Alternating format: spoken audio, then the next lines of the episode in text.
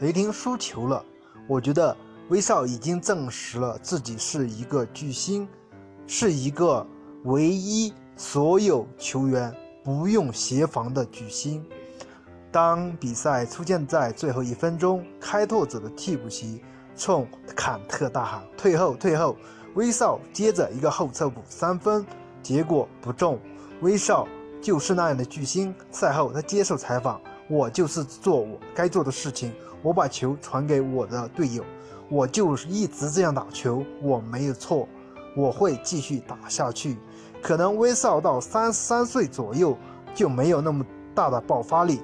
连突破内线、砍分都没有这样能力，而且没有三分。威少现在的合同可以说雷霆已经死了，雷霆已经死了。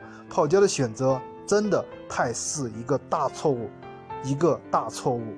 现在你们可能已经理解了杜兰特，真的理解了杜兰特，你觉得呢？欢迎大家踊跃的点赞评论，谢谢大家。